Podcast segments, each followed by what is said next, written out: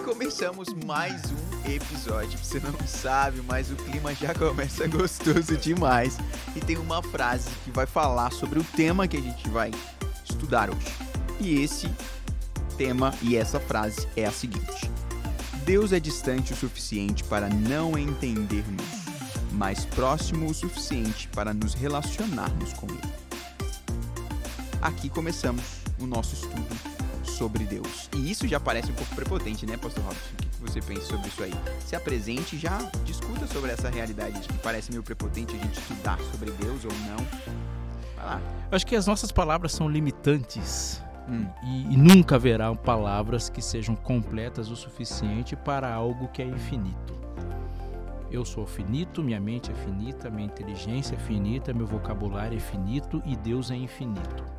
Então, ponto, me reduzo ao meu tamanho e me humilho, me humilho diante de uma revelação tão gigantesca.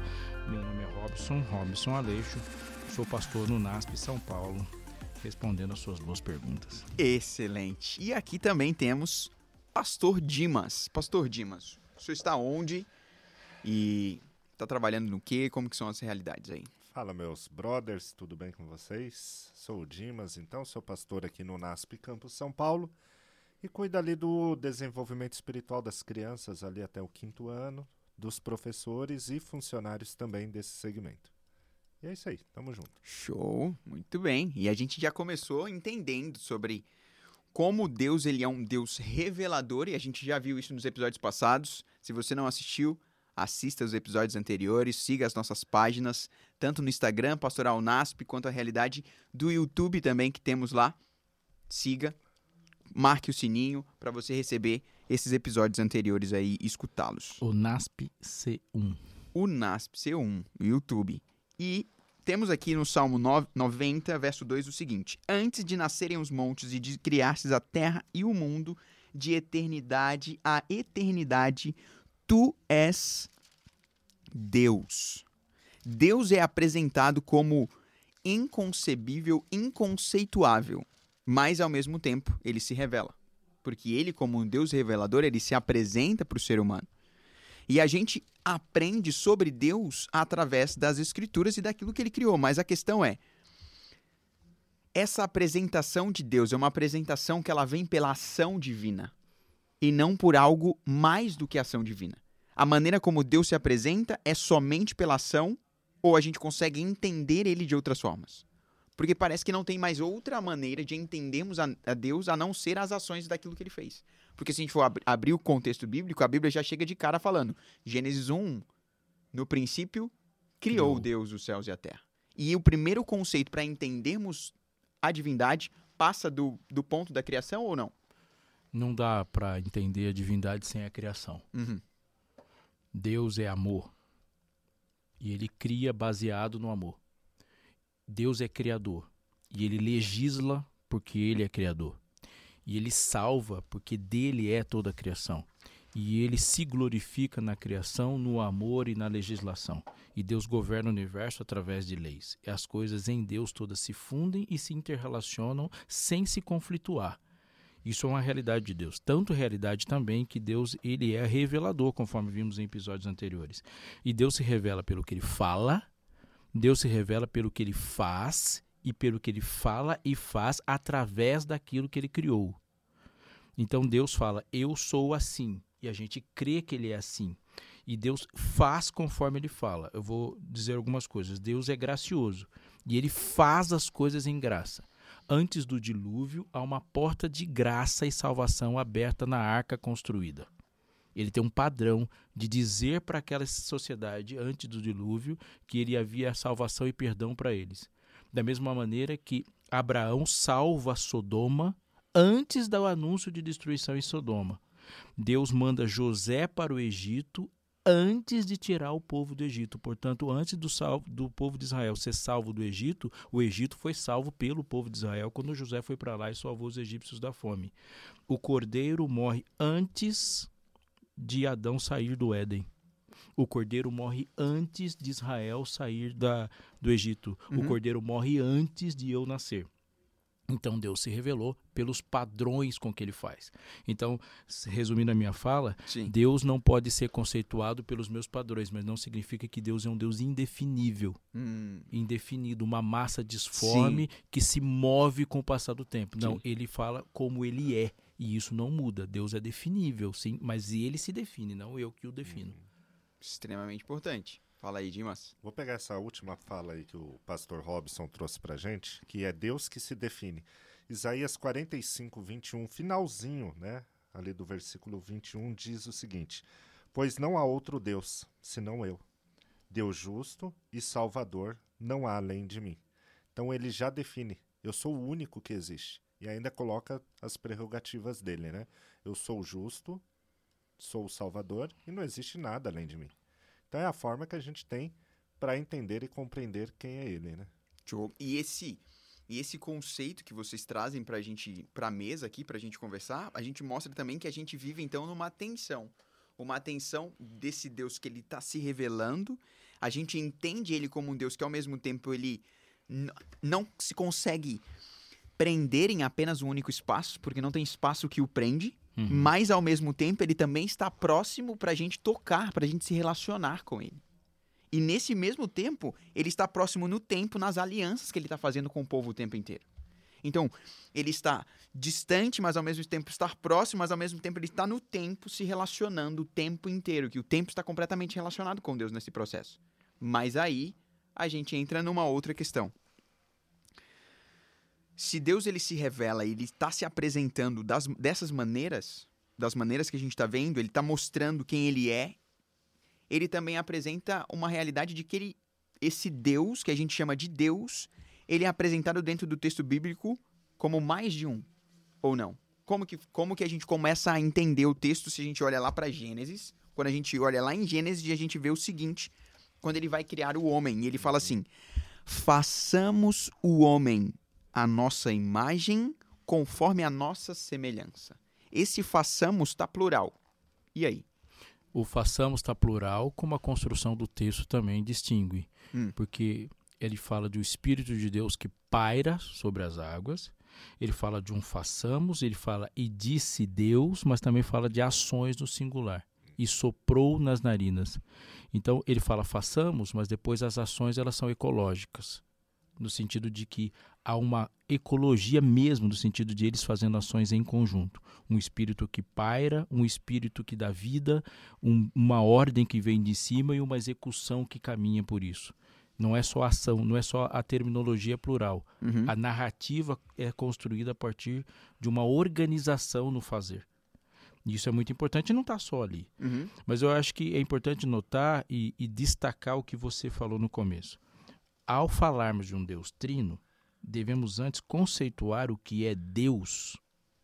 Então, quando você olha para o texto, ele fala assim: Deus é onipotente. Ele não está falando que o Pai é onipotente, que o Filho é onipotente, ou que o Espírito Santo é onipotente. Ele fala para que alguém, partindo da fala- das palavras do pastor Dimas, Uhum. seja chamado de Deus, ele tem que ser onipotente, ou seja, ele tem que ter poder infinito. Para ser chamado de Deus, ele tem que ter sabedoria infinita, onisciente. Para ser chamado de Deus, ele tem que ter uma presença que não se limita e um alcance que não se limita. Se subo ao céu, tu lá estás. Se faço para ser Deus tem que ser onisciente. Para ser Deus, biblicamente falando, tem que ser todo graça, todo amor, todo justo, todo legislador, todo criador. Para ser Deus tem que unir sem perda ou prejuízo todas essas características. Uhum. A partir dessa concepção, aí eu consigo navegar sobre divindade. Então eu vou olhar para Jesus, ele fala, e tenho que perguntar, ele reúne essas características? Olhar para aquilo que chamamos de Espírito Santo, ele reúne essas características? Olhar para o Pai, ele reúne? Porque se reúne, eles não podem reunir essas características e conflitar um com o outro. Extremamente Porque curioso. as características são as mesmas. Sim. Então, um ser que é amor, ele vai. Se, se ele é 100% amor, ele vai ser 100% ligado a um outro ser que é 100% amor. Sim. E aí, nessas ligações que nós temos, a gente começa. Esse é um ponto que o pastor Robson colocou. As características que se mostram dentro do texto bíblico sobre Deus, ela tem que se bater com todos aqueles que a gente vai falar que são, que é Deus. Exatamente. Se faltar uma, não é Deus. E isso é muito, muito louco. Deixa eu pegar um gancho aqui. Fala aí. Vai Uma morrer coisa- o peixinho, hein? Pegando tudo quanto é gancho. Tudo que é gancho vai. A pescaria vai ser boa. Vai lá, vai lá. O pastor Robson colocou essa ideia de conceituar um Deus trino, né? Uhum. E é interessante a gente pensar também que a palavra trindade a gente nunca vai encontrar ela dentro da escritura. Uhum. Porque seria muito fácil, né? Você simplesmente fácil e superficial. Trindade. Cheguei ali, ah, beleza, tá definido. O que a Bíblia traz pra gente é a ideia do conceito de você entender de forma profunda, de você buscar esse conhecimento, né? E por vezes a gente entra em várias questões, debates, e existem debates no mundo cristão relacionados a isso. Existe, não existe? Como que é? Por quê? Porque às vezes a gente não consegue entrar realmente ou não busca entender o conceito que a Bíblia traz sobre esse Deus trino. E a Bíblia, ela, cara, é é uma sabedoria gigante, né? Ela não te apresenta uma palavra superficial, ela te traz um conceito para você compreender as ações desse Deus, que é o Deus Pai, Deus Filho, Deus Espírito Santo, Uhum. que cada um realiza realmente. E aí a gente entra num ponto interessante. Então eles têm funções diferentes. Eles são distintos nesse sentido de funções. Eu vou voltar na palavra. Eles são ecológicos, Hum. no sentido que, que é essa radical da palavra ecologia? É isso. A ideia de ecologia é que eles, funcio- eles se organizam para a minha salvação Uhum. é, com funções diferentes que se complementam e se relacionam harmonicamente. Hum. É como, é, e aí de onde vem a palavra ecologia que nós usamos comumente aplicadas à natureza, Sim. porque a natureza ela é ecológica no sentido de que tem uma coisa que está se relacionando, harmonizando e produzindo vida para o outro, né? É, tem alguns exemplos sobre a ecologia da divindade, é importante a gente pensar nisso. Uhum. Eu conheço Deus a partir e eu não consigo compreender o Deus fora da minha realidade do pecado. Sim. Então é óbvio que eu vou conhecer Deus diante da realidade do pecado. Se eu tivesse nascido em um mundo sem pecado, não chamaria Jesus Salvador. Uhum. Aliás, o nome Jesus, Deus salva. Eu conheço um Deus que já apareceu para mim porque eu sou pecador. Então, há coisas sobre Deus que há de se conhecer fora da realidade do pecado. Em Cristo Jesus nós vamos conhecer muito em breve. Hoje, o que eu conheço de Deus é a partir do pecado. Sim. E é no pecado, na minha realidade do pecado, que eu conheço a ecologia. Vou falar o seguinte: se eu não tivesse em pecado, eu não oraria fechando os olhos e dobrando os joelhos. Eu teria uma comunicação radical, direta.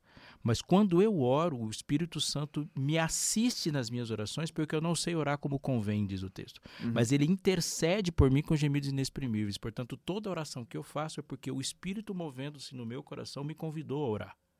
Mas a minha oração não pode ser ouvida no céu. E eu não posso ter um acesso direto ao céu porque eu sou pecador. Então, o meu acesso ao trono é por meio de Jesus Cristo. Embora seja comum a gente falar que eu tenho acesso direto ao trono, eu não tenho acesso direto ao trono. Uhum. Eu Quem tenho acesso, acesso? direto ao trono por causa de Jesus Cristo. É Cristo que está no lugar do véu. E é agora legal de falar, né? Porque eu vou lá e tocar no altar. Não, você não vai tocar o altar. Cristo toca o altar. Você não ia, acabou. sem ele, você não ia tocar de jeito nenhum. Mas se Cristo não está lá para ouvir minha oração, não tem por que eu ficar falando aqui. Ela não vai ser ouvida. E o Pai que ouve. Ou seja, um processo de orar é um processo que envolve a divindade toda quando eu falo Pai. E Jesus fala Pai, e o Espírito Santo aqui. Então eu tenho um intercessor, intercessor aqui, outro intercessor lá e alguém agindo o tempo todo. Isso é uma ecologia da divindade na minha realidade de pecado. Bom. E pergunta pra gente então trazer essa trazer um pouquinho mais de pimenta pra isso aqui. Vamos lá. A gente está entendendo essa ideia de ecologia, então a gente está percebendo. Existem funções diferentes e entendendo a partir da, da, da realidade do pecado. Só que nessa perspectiva, então não seriam tre- três deuses e não apenas um único Deus? Então, o, onde está essa ideia de único aqui, numa realidade que são, que são três? Dimas. É, tô soltando a bomba aí, gente. Vamos, vamos ver, vamos ver aqui. Vamos ver. Então, qual que é a ideia, então? Não são três deuses, a gente não fala que são três deuses, é apenas um único Deus. Uhum, Só são três. uhum. Então, o que que faz, então, essa realidade dessa unicidade de ser apenas um único Deus? Vou usar a palavra que o Robson usou porque é bonitinha, ecologia. né? Cara, quando a gente pega os três com a mesma objetivo, o foco deles é o quê? Hoje, salvação do ser humano. Aham. Então, todas as ações que eles têm é para salvar o ser humano. Lá em Gênesis foi o quê? Criação. A gente tem os três ali atuando diretamente na criação. Então, a gente tem essa ideia de um Deus trino, um Deus único, Aham. conforme o seu propósito, o seu objetivo de salvar o ser humano e Sim. defender também o próprio caráter de Deus frente a toda a criação dele. Muito bom. E, aí, Robson? e- e- não, isso aí é, é monstruoso, né? É muito Demais. grande. Mas eu queria pegar. e, cara, vamos pensar o seguinte: todos os exemplos que usamos Uhum. para pensar em divindade serão falhos. Uhum. Sim. Porque nós estamos falando de algo É. indefinivelmente além do nosso Sim. alcance. É Sim. fazer uma leitura sem um óculos, né? Numa É- coisa é. bem distante, assim, a gente vai ser Então, embaçado. é isso aí mesmo. Que a me- melhor atitude quando se fala de Deus Uhum. e tentar entender assim, tipo, eu vou Vai me reduzir calma. ao meu tamanho. É vai com aí. calma. Porque é- nós estamos falando de algo que a palavra grande não alcança. E só até pegar esse seu. Só pra. Cara, e muitas vezes você está colocando que a gente tem que se reduzir ao nosso tamanho e à nossa condição de pecador. E muitas vezes nós, seres humanos, queremos fazer o quê? Definir, né? Ah, não dá.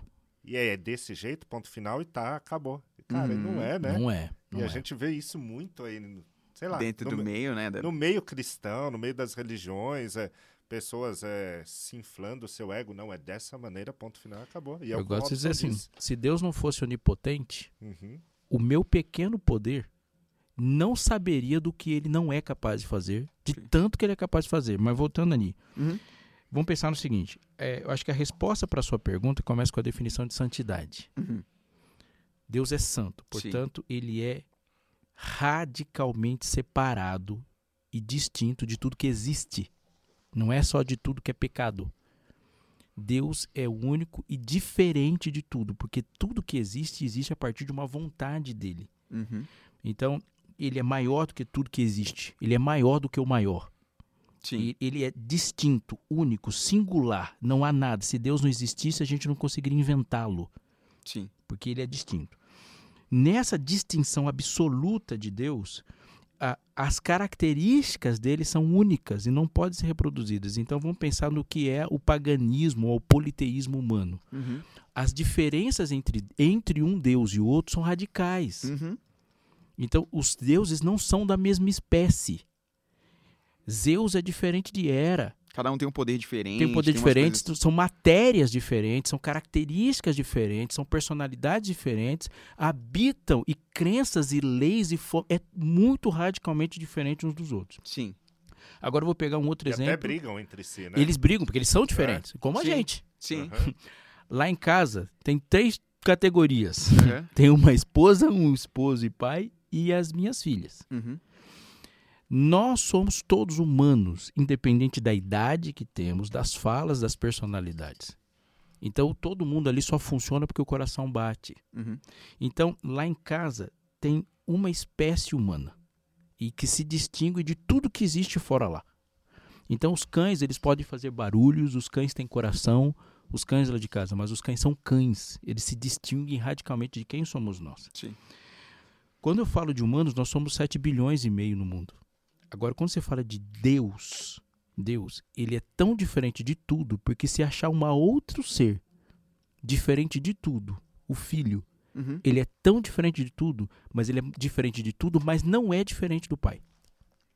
Sim. Então, nisso, ele se unifica. Sim. Então, nós falamos de um Deus único porque os três são radicalmente diferentes de tudo que existe e radicalmente parecidos. Então, é um só.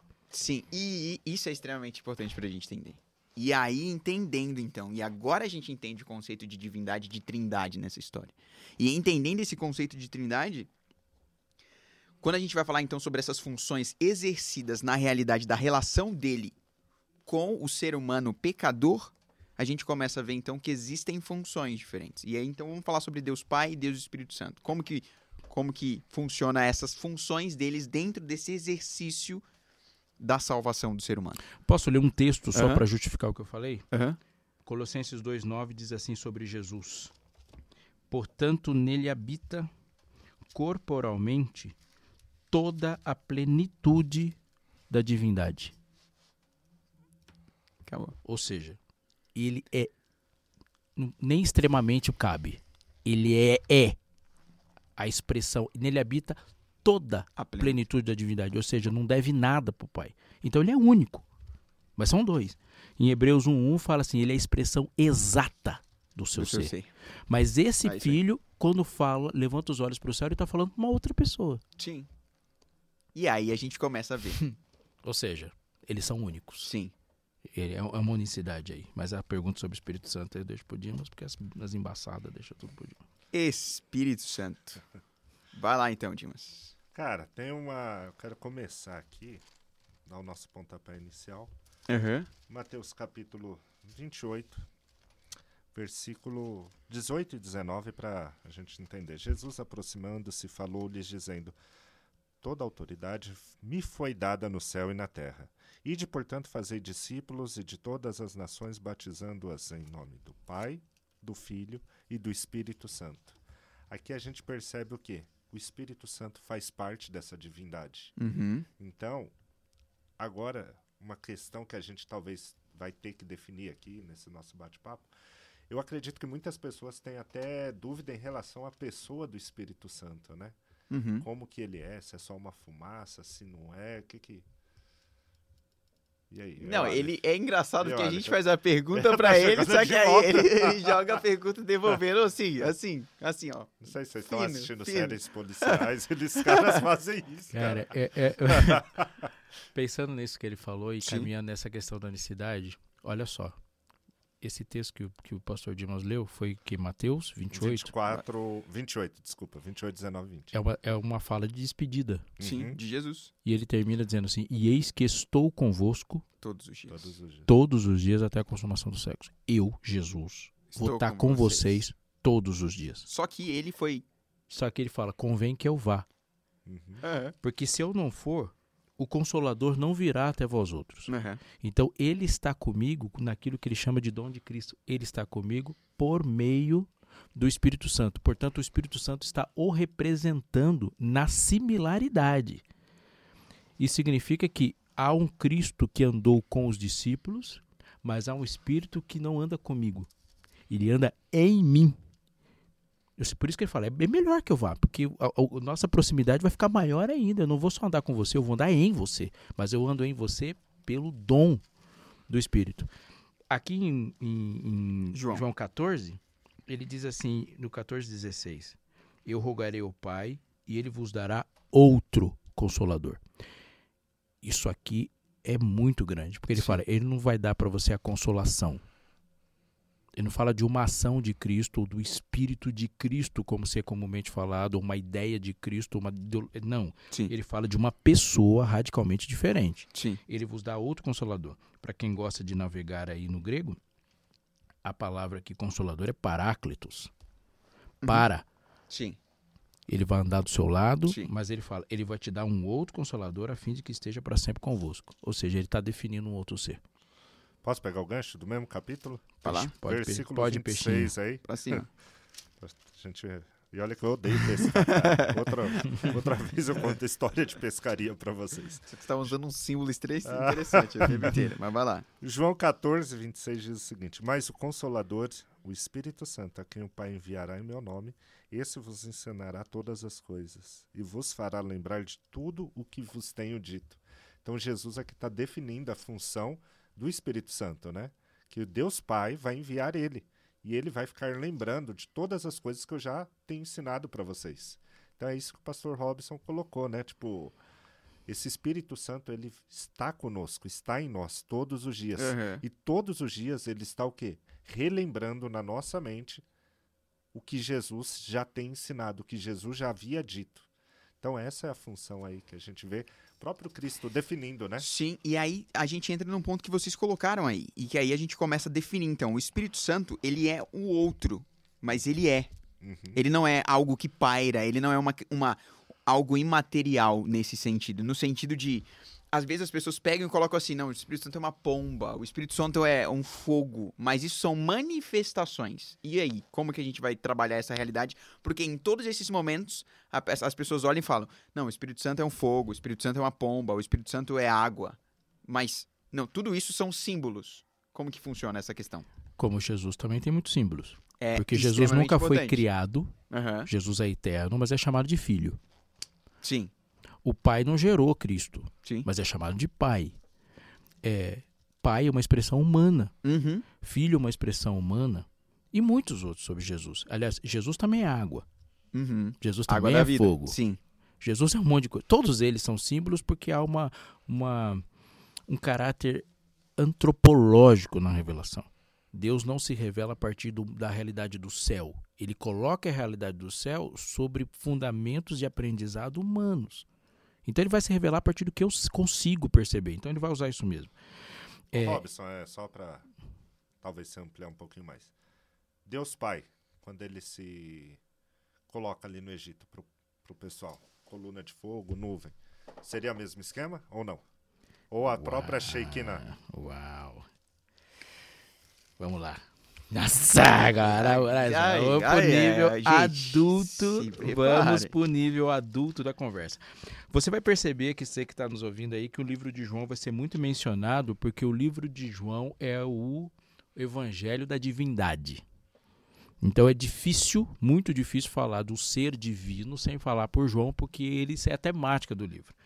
Evangelho de João, e o meu celular toca bem no meio, mas aí.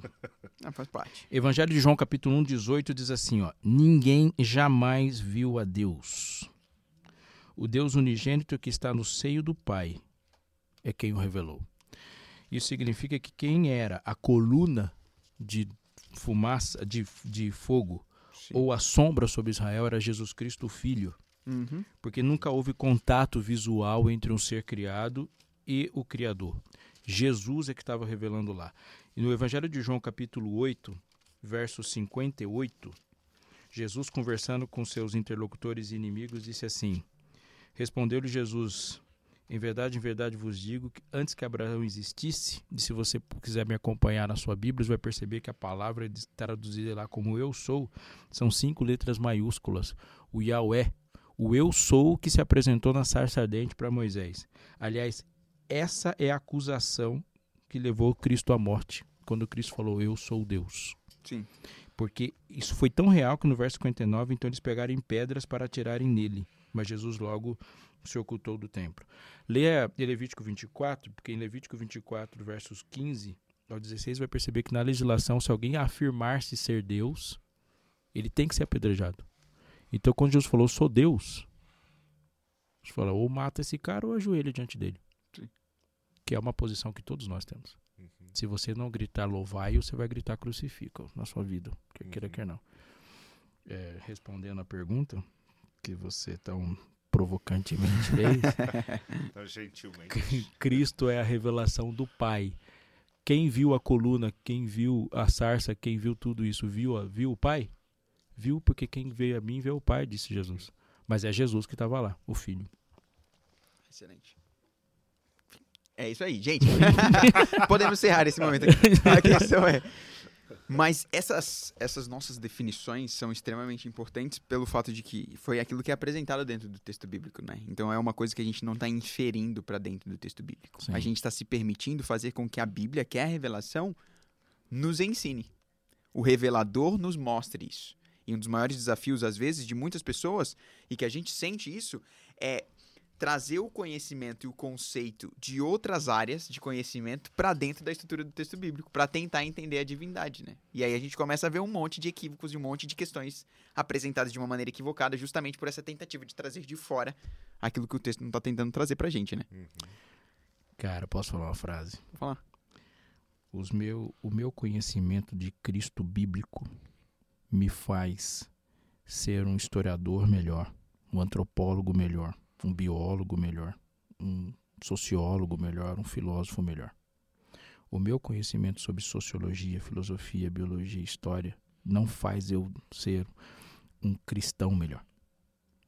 É o que você sabe de Deus que te dá criticidade para ler as ciências humanas.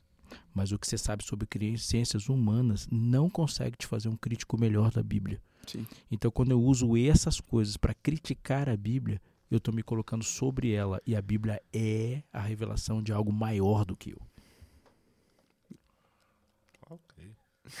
Ok. Mas é, é entendendo esse ponto que a gente começa a perceber o porquê que quando a gente fala sobre Deus, a gente tem que se colocar no nosso lugar.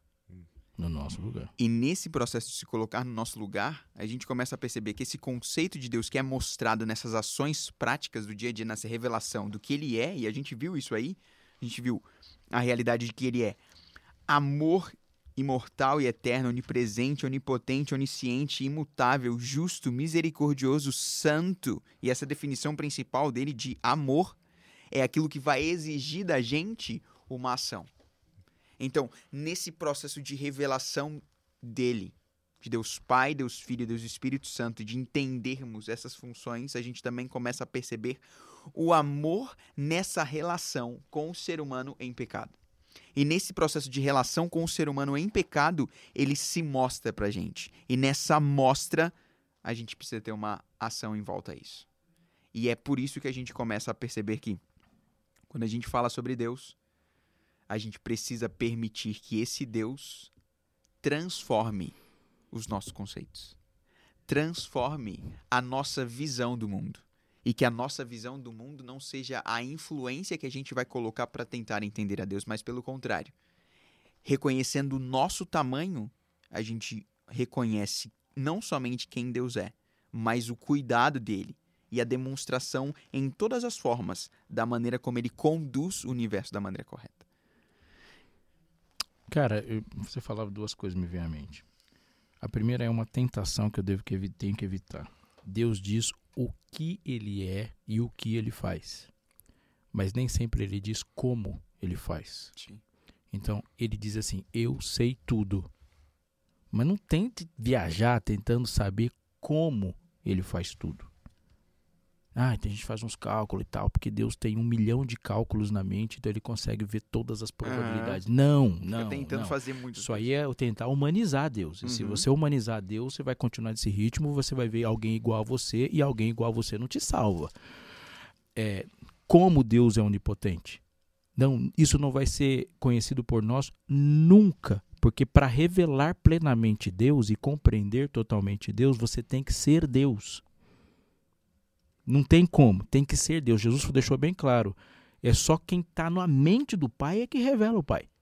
Não tem como. Só quem está na mente de Jesus revela Jesus. E é impossível estar na mente de Jesus. É possível que Jesus esteja na minha mente. Eu na mente dele não rola. Isso é uma coisa.